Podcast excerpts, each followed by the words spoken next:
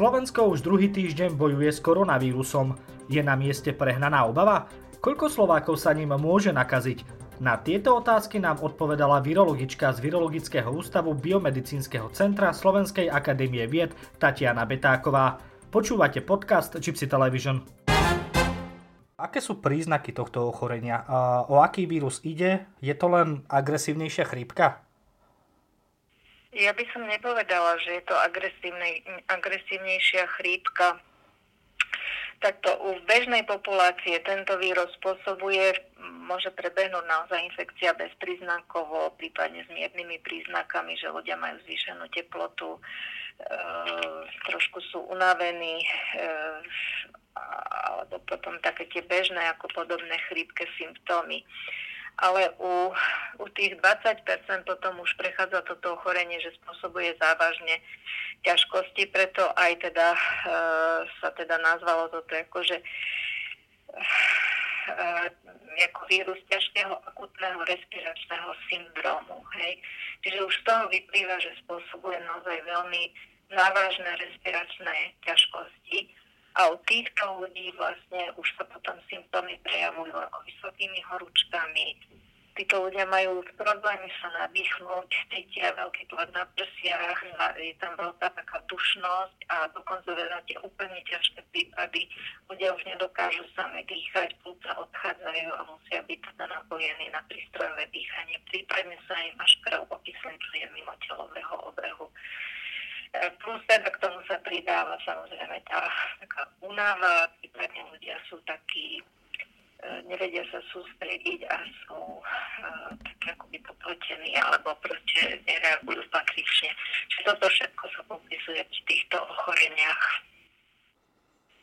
Takže ku chrípke sa to nejako ani nedá porovnať, či? Uh, chrípka väčšinou uh, spôsobuje ochorenie horných dýchacích ciest a vlastne závažnosť tohto ochorenia je, že vlastne receptory sa nachádzajú hlavne v tých dolných dýchacích cestách.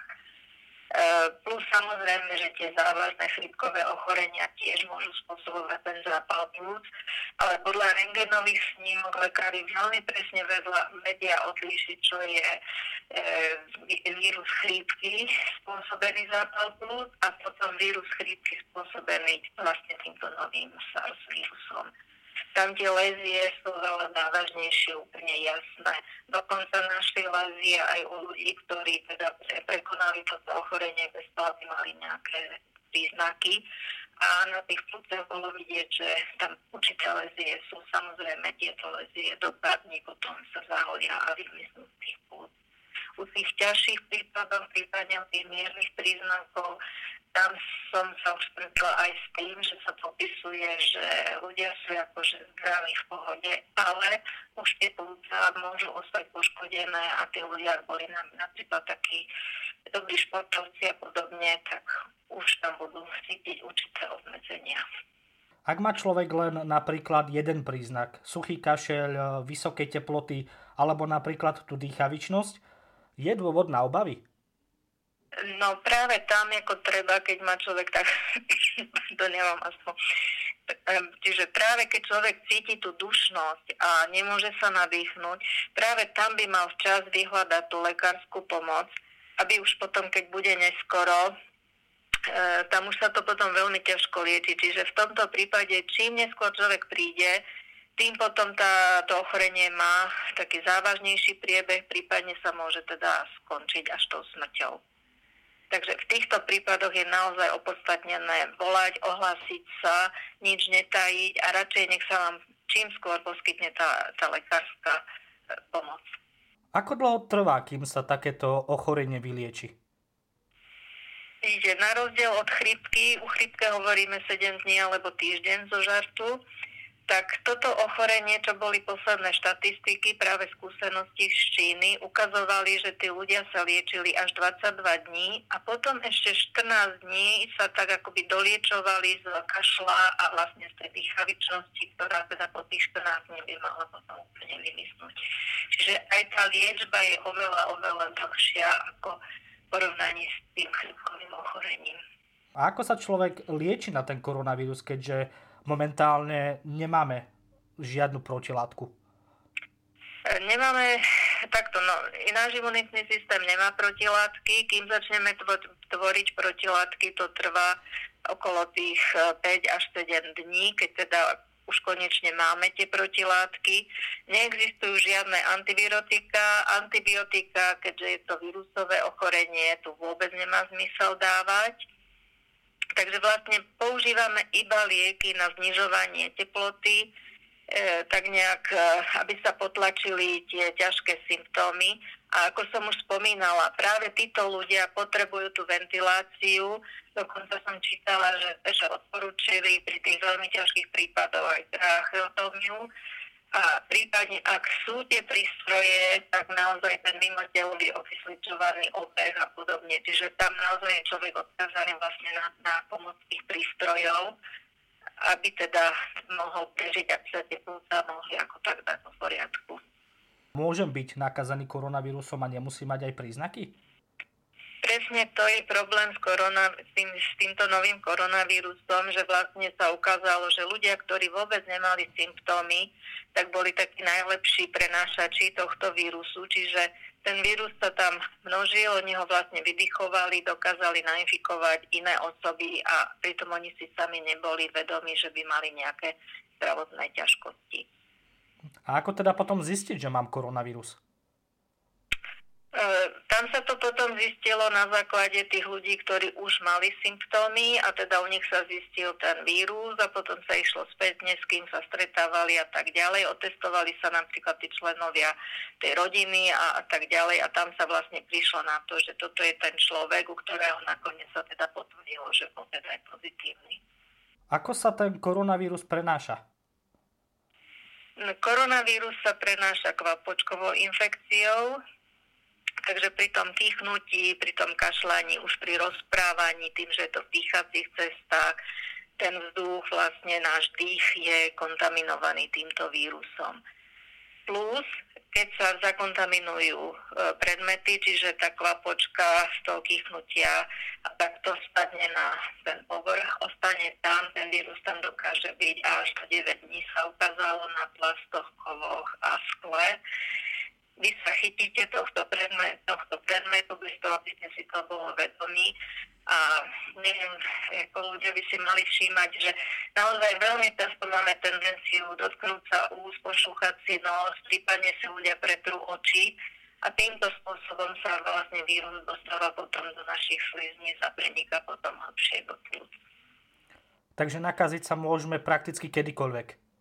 Áno, môžeme ho vdýchnuť a kontaminovanými rukami akej chvíli si už človek môže povedať, že napríklad som už vyliečený z koronavírusu a môžem bez problémov fungovať ako predtým?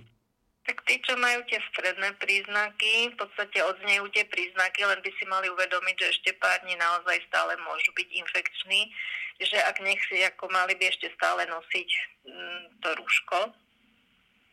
No a ľudia, ktorí teda skončili v nemocnici, tam o tom samozrejme rozhodne lekár. A teda keď už ten pán doktor rozhodne, že môže ten eh, človek ísť domov, je teda všetko v poriadku a už sa nemusí báť, že opäť ochorie?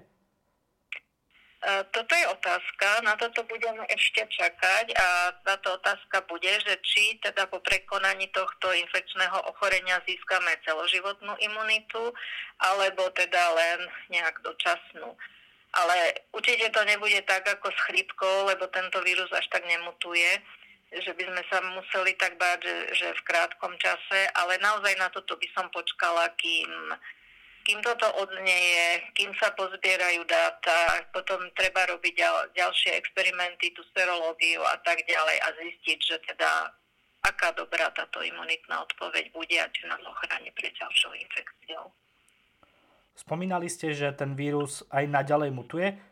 Ide napríklad o rovnaký vírus, ktorý začal v Číne, alebo tento vírus, ktorý už máme teraz na Slovensku, je iný?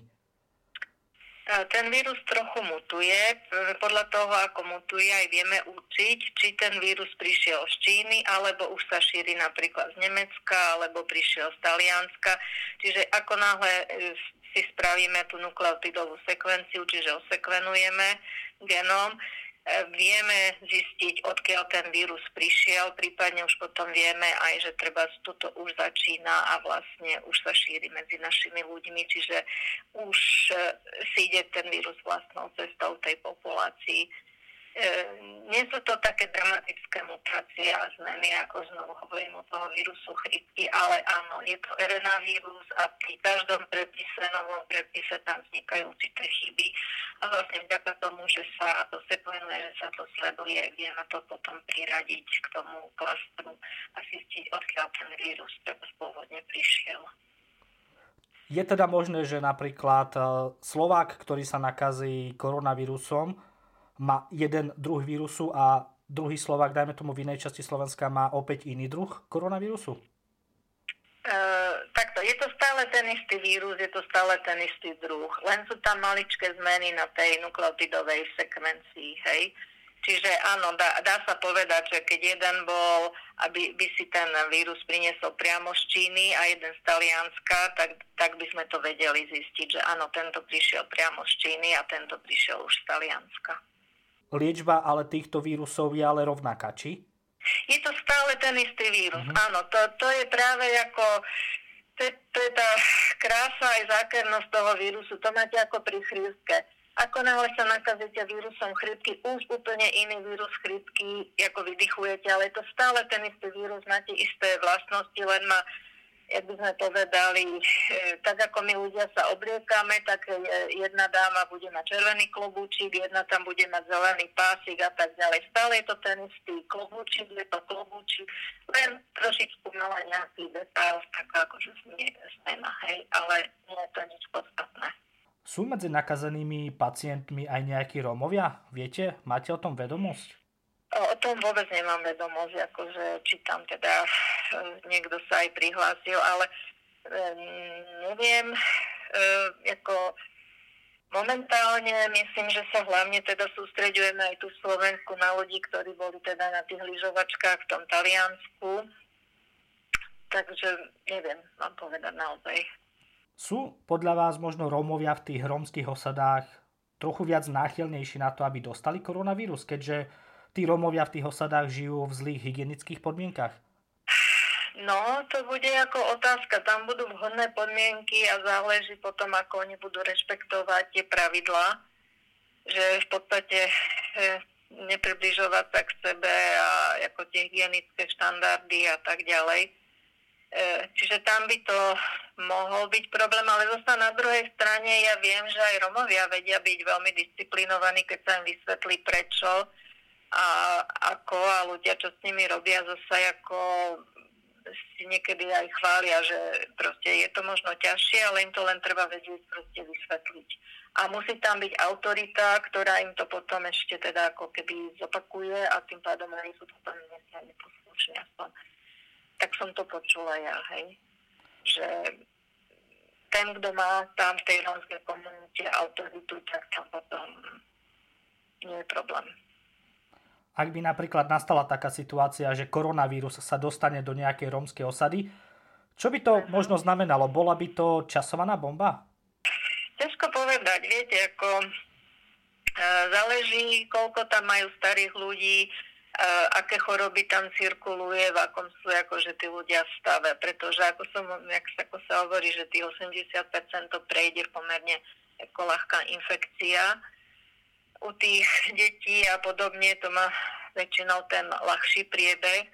Najviac sú postihnutí starí ľudia. Hej. Takže tam potom záleží, aké sú tam potom tie e, styky a proste ako sa to potom všetko ako ošetrí a tak, či sa podarí dostať potom eventuálne tú osadu do nejakej izolácie a podobne. Majú sa Rómovia napríklad žijúci v tých rómskych osadách obávať teda aj kvôli tomu, že tie hygienické návyky sú nie také, aké by mali byť? No, treba im to proste vysvetliť, že teraz treba byť obozretný, záleží, kde sa pohybujú, ak ostávajú v tej svojej komunite, a nechodím tam niekto zvonku, tak by v podstate mohli byť bezpeční, hej? Samozrejme, ako náhle prechádzajú do obchodov a tak ďalej, mali by dodržiavať presne tie isté pravidlá, ako dodržiavajú všetci ostatní ľudia. V tom nie sú výnimka. No a už ako si, ne, neviem, ja som v živote viete, ako nebola v romskej osade, no ale tak predpokladám, že každá romská rodina to mydlo a tak to má, takže a v školách viem, že ich učia učiteľky a že im to prizvukujú, čiže je to už teda na nich, aby, aby to teda rešpektovali a tie ruky si teda umývali a, a podobne. No tak ťažko mne sa to tomu tak akože vyjadruje, viete. Čo by títo ľudia v týchto rómskych osadách eh, mali robiť? Teda, čo by mali robiť ľudia, aby sa teda vírusom nenakazali? No, všetko to, čo robia všetci ostatní v tomto štáte. Jednoducho nosiť tú rúšku, umývať si ru- ruky, byť si vedomý, že teda môžem sa dotýkať v tých kontaminovaných predmetov, môžem si to doma zašpiniť. Čiže naozaj ako udržiavať si ten poriadok, a neviem akože čo viac k tomu dodať. No proste ten vírus nevie, že on je Róm, alebo že niekto je bohatý, niekto je chudobný, niekto je biely, niekto je žltý a tak ďalej. Ten, ten, ten vírus proste ako náhle nájde hostiteľa, ktorý je a sa mu zapáči, no tak sa tam bude množiť a už potom tie symptómy, aké budú a tak ďalej, závisia tiež od tých faktorov, že koľko teda tých receptorov ten človek má E, či má, nemá nejaké vážne, závažnejšie ochorenie, hlavne teda tam sú v riziku tí ľudia, ktorí majú problémy so srdcom, vysoký krvný tlak, diabetes. Takže, no plus teda ten vek, že tam už je oslabený ten imunitný systém u starých ľudí a väčšinou starí ľudia už berú rôzne lieky a majú teda rôzne ochorenia chronické. Že to všetko tam zohráva potom úlohu, aký bude priebeh toho ochorenia. Pani Betáková, očakávate, že počty budú každým dňom narastať na Slovensku? Samozrejme, toto je iba začiatok. Ako ľudia boli na prázdninách v Taliansku, boli lyžovať, boli voľby, čiže to tak ako vyzerá tá inkubačná doba, že postupne to tak nejak narastá. No a určite ako už sa to šíri medzi ľuďmi, čiže teraz ide o toto podchytiť a aby teda aj ten nápor, tie nemocnice vydržali, preto sa zaviedli tie opatrenia, aby sa pomalilo to šírenie toho vírusu a aby sa potom to zvládlo v tých nemocniciach, ten nápor tých chorých ľudí, aby sme naozaj si nezničili zdravotníctvo a lekárov, pretože môžeme predpokladať, že lekári sú len ľudia a môžu byť nakazení týmto vírusom. Aj lekári majú rôzne ochorenia, sú úplne fit a zdraví a máme aj starších lekárov. Čiže treba myslieť aj na tých lekárov, aj na zdravotné sestry a podobne, naozaj byť maximálne zodpovední a teda ako ohľadplní. Sú tie prijaté opatrenia dostatočným spôsobom, ako zabrániť šíreniu koronavírusu? Je to na ľuďoch. Keby sa tie opatrenia prijali okamžite, ako sa objavil ten vírus, e, viete, len keby ľudia boli disciplinovaní, ten vírus sa vôbec nemusel v Európe rozšíriť. Teraz ho tu máme, čiže len spomalujeme to šírenie už a je to, je to všetko na ľuďoch. Hej? Ako vidíte, ako ten taxikár síce nemal symptómy, dokázal nakaziť až 10 ľudí, títo ako dokážu nakaziť ďalších jedného, troch až štyroch ľudí. Čiže to, to ide exponenciálnym radom. Takže je to len o ľuďoch, či sa to bude šíriť rýchlo, alebo sa teda spomalí to šírenie a budeme mať čas, aby sme to zvládli. Je podľa vás Slovensko pripravené na tento vírus a na to teda, aby to zvládlo? Mám na mysli skôr zdravotníctvo, lekárov, počet dôzov. Ja neviem, nerobím akože v nemocnici, nepoznám tieto čísla, neviem, či je to dosť, čas ukáže, či, či je to dosť. Keď som bola na poslednej besede, retorika bola, že sme pripravení, že máme všetkého dosť, tak uvidíme. Môže sa zo Slovenska stať druhé Taliansko? Môže. A čo v takom prípade? No, budeme žiť, budeme pokračovať žiť jednoducho. Viete, vždy, keď príde pandémia, tak e, je tam na začiatku tá mortalita veľmi vysoká. Hej. Po, e, ono sa to aj zle počíta, pretože v podstate e, vieme iba, máme limitovaný počet tých ľudí, u ktorých zatiaľ sa ten vírus našiel, že keď sa to potom spätne prepočíta, ono to číslo bude oveľa nižšie. Hej. Ale teraz podľa toho, koľko ľudí treba sme zachytili, že sú pozitívni a z toho, koľko skončili v nemocnici, koľko zomreli, tie čísla sú veľmi vysoké. Jako, nedá sa poprieť, že to naozaj spôsobuje veľmi závažné ochorenie a že ľudia zomierajú. Tým, že je to nový patogén v populácii, samozrejme to číslo je potom väčšie. Keď to bude dlhšie v populácii, bude aj e, im kolektívna imunita a podobne, vírus sa už prestane tak rýchlo šíriť, že tam potom určite tá mortalita časom klesne ale teraz to jednoducho musíme nejak prežiť, prežiť čo najlepšie a zabraniť, aby ľudia zbytočne nezomierali. Je tento vírus len sezónne ochorenie? No, ako práve o to ide, že tento vírus vlastne napadá jednak respiračný trakt, ale napadá aj zažívací trakt. Čiže šíri sa aj tou fekálno-orálnou cestou a plus to také reprodukčné číslo je dosť vysoké, je 3,8, u chrypky 1,4 čím viac je toto číslo vyššie k jednej, potom môžeme hovoriť o takej sezónnosti toho vírusu. Čiže momentálne, tak ako to je, to vyzerá, že teda asi to nebude sezónne. Ale treba tiež počkať a uvidíme, pretože naozaj len sa to začína šíriť v populácii. Takže ono možno aj toto číslo pomaly bude možno klesať a budeme potom možno mať určitých časových úsekoch, také ako tie epidémie, tak ako u chrípky. Určite toho vírusu nebude tak veľa a nebude sa mu tak dariť sa šíriť v tých letných mesiacoch, keď bude sucho a horúco. Robia ľudia možno aj chybu, že podceňujú tento vírus?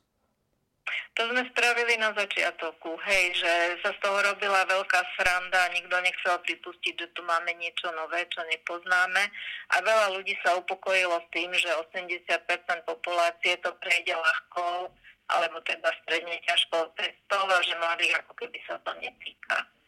No, trošku vám poviem, nech si ľudia vypočítajú. 80% je na 5 miliónov, čiže koľko je to 80% a koľko dostáva tých 20% a tam to potom už vyzerá trošku ináč, hej, keď si za tým už dosadíte konkrétne čísla. Je možné, že nastane aj ten najhorší scenár a nakazí sa celé Slovensko? E, myslím si, že taký scenár úplne až k tomu ako nikdy tak nejak nedochádza, že by sa aj pri, tý, pri tom more a podobne vždy boli jedinci, ktorí sa treba nenakazia a takto.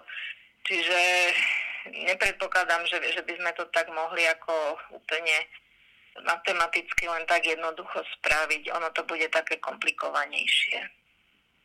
Na, na teraz ja by som nič neodhadovala, ale zasa vidíte aj teraz, akože je to v takých skupinách a aj keď treba tam mapa vyzerá, že sa, ako keď tam v kraji nájde jedno, jeden človek, tak hneď sa proste celý ten kraj zafarbí inou farbou a vyzerá to, že teda celý kraj je už tam ten koronavírus, ale tam je vlastne len ten jeden prípad, hej a tak ako sa to sleduje a vlastne týmito opatreniami, tak nepredpokladal, že by sa naozaj nakazilo celé Slovensko a takto. Ako keby sme to nechali, tak určite sa nakazí veľa ľudí z tej populácie. Teraz sa to snažíme znížiť a takto, hej. Každý môže byť nainfikovaný, no ale čo bude, ako bude, koľko bude, neviem, to sa postupne nájde všade, hej Eko, to by mi tak, ako to ani tak nie je také závažné, to, že sa treba nájde vážne. Vážne to bude, keď tam začnú pribúdať ľudia, ktorí naozaj budú potrebovať e, to nemocničné ošetrenie. Že, že to budú tie vážne prípady, ktoré končia teda na tej iske. Takže momentálne máme väčšinu prípadov, ktorí sa liečia doma? Áno, v podstate hej. Ako pár prípadov je v nemocnici, ale ešte ani to stále nie je hlásené, že by to boli kritické prípady. Tak ako v Taliansku napríklad. Čo aj sledujem od svojej okolie, tak ľudia každým dňom čoraz viac a viac prepadávajú strachu z tohto, z tohto vírusu. Je dôvod na paniku? Ako dôvod na paniku nikdy nie je a panika nám nikdy nepomôže. Ako tam si treba uvedomiť, no ako horšie sú na tom ľudia treba ako ja. Už mám aj svoj vek, plus mám respiračné ťažkosti, tú astmu plus beriem lieky treba na krvný tlak. Hej. Čiže som vyslovene, tak by som povedala, kritická skupina. Jako, určite tí mladí a podobne a, ani neprepadávajú panike, No a treba chrániť tých starých ľudí, hej, ako tie naše staré mamy, starých otcov a podobne. Čiže preto sa aj odporúča, aby napríklad tie deti nechodili navštevovať e, svo, tých svojich starých rodičov a aby sa teda tam zabránilo potom prenosu to, to, tej, tej infekcie na práve na týchto ľudí. Môžu sa koronavírusom nakaziť aj domáce zvieratá, napríklad pes, mačka, zajac?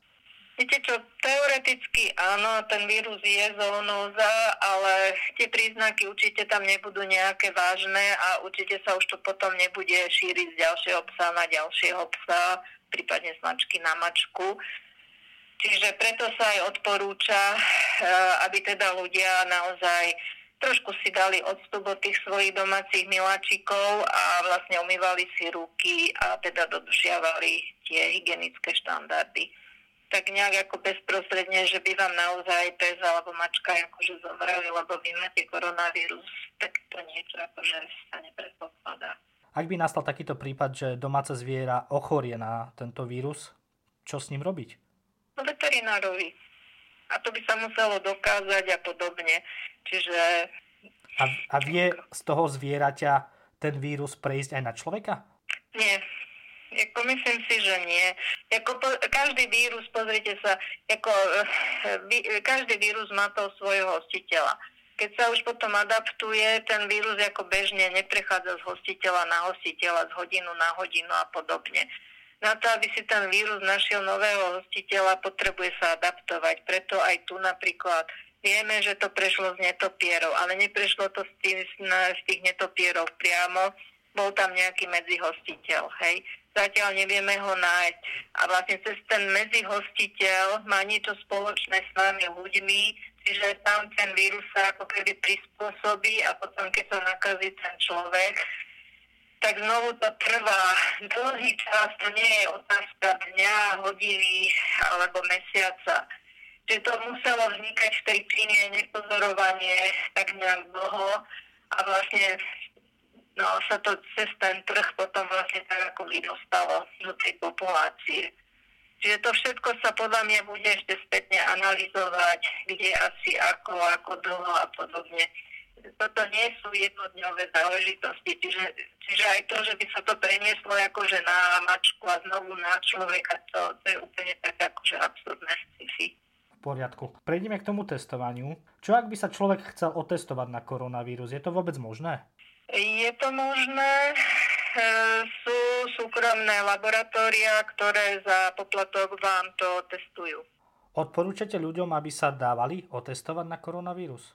No, tých, ktorí ako cítia, že majú nejaké problémy a viete, tu ide o to, že štát sa testuje. Samozrejme, ten test niečo stojí.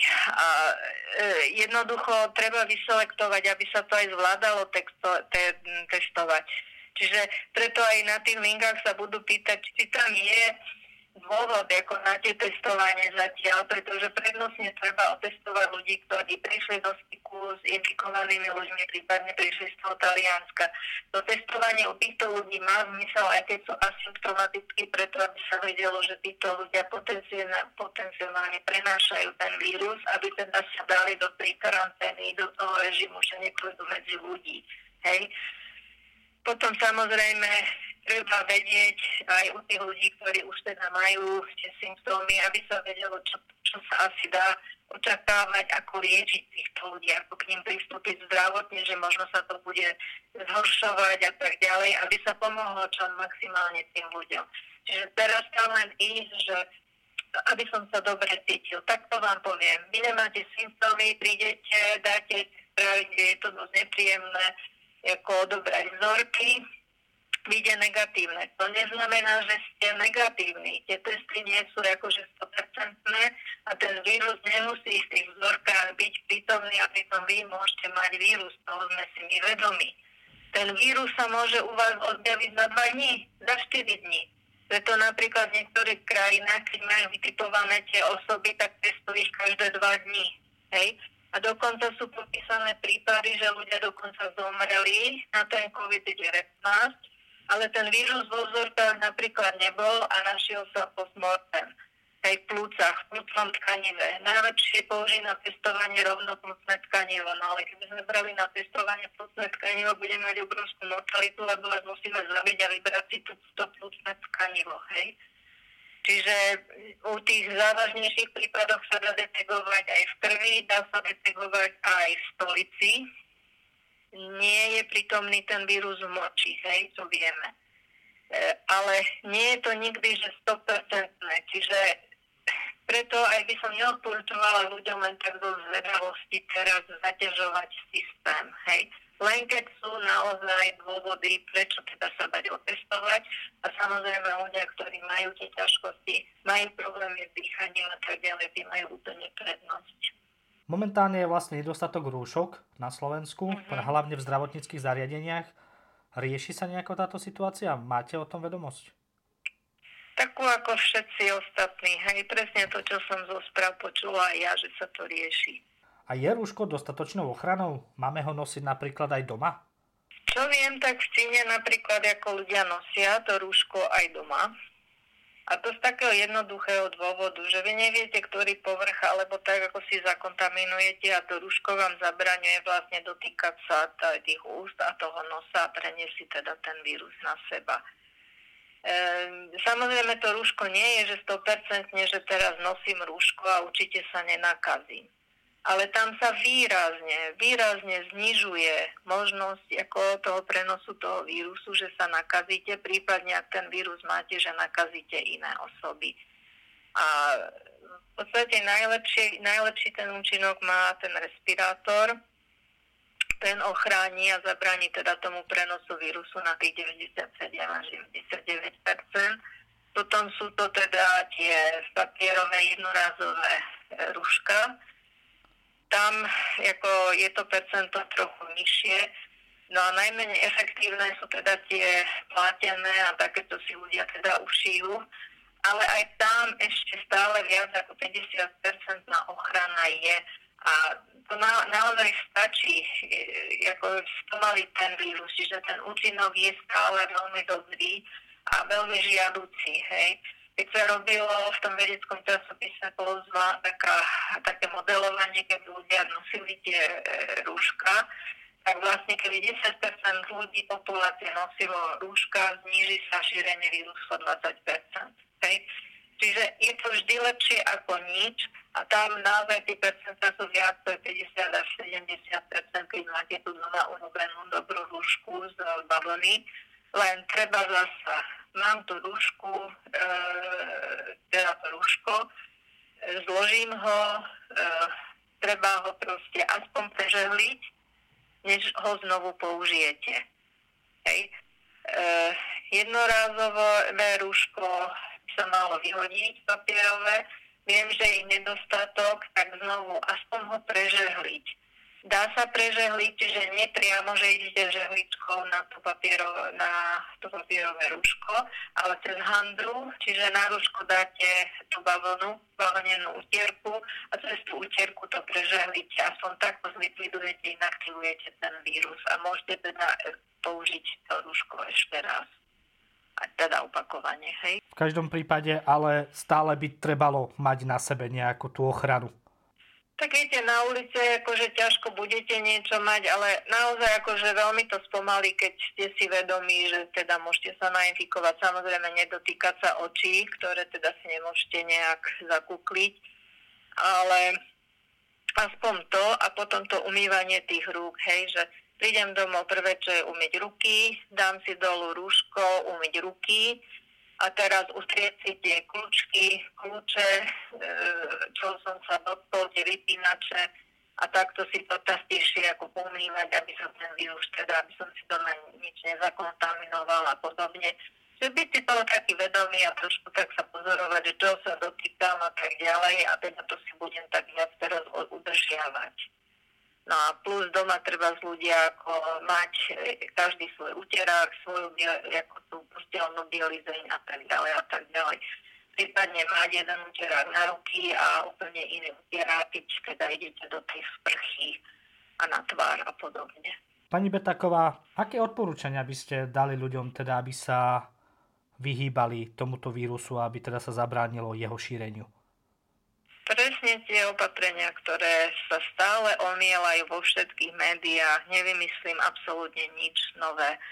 Čiže tam je to umývanie rúk, nosenie rúš, rúš, rúška, vlastne nezhromažďovať sa, udržiavať si taký určitý osobný odstup od ľudí, nepodávať si ruku, aj to objímanie, alebo máme vo zvyku také naznačenie toho poskávania sa a podobne. Od toho všetkého upustiť, čiže mať ten osobný priestor, hej, tak na tú väčšiu vzdialenosť. Rešpektovať všetky tie pokyny, ako nechodiť zbytočne po vonku, nenavštevovať zbytočne tých starých rodičov, jednoducho byť si vedomý, že nemusím o tom vedieť, môžem ten vírus šíriť, prípadne teda aj človek, ktorý si to nie je vedomý, môže nakaziť mňa.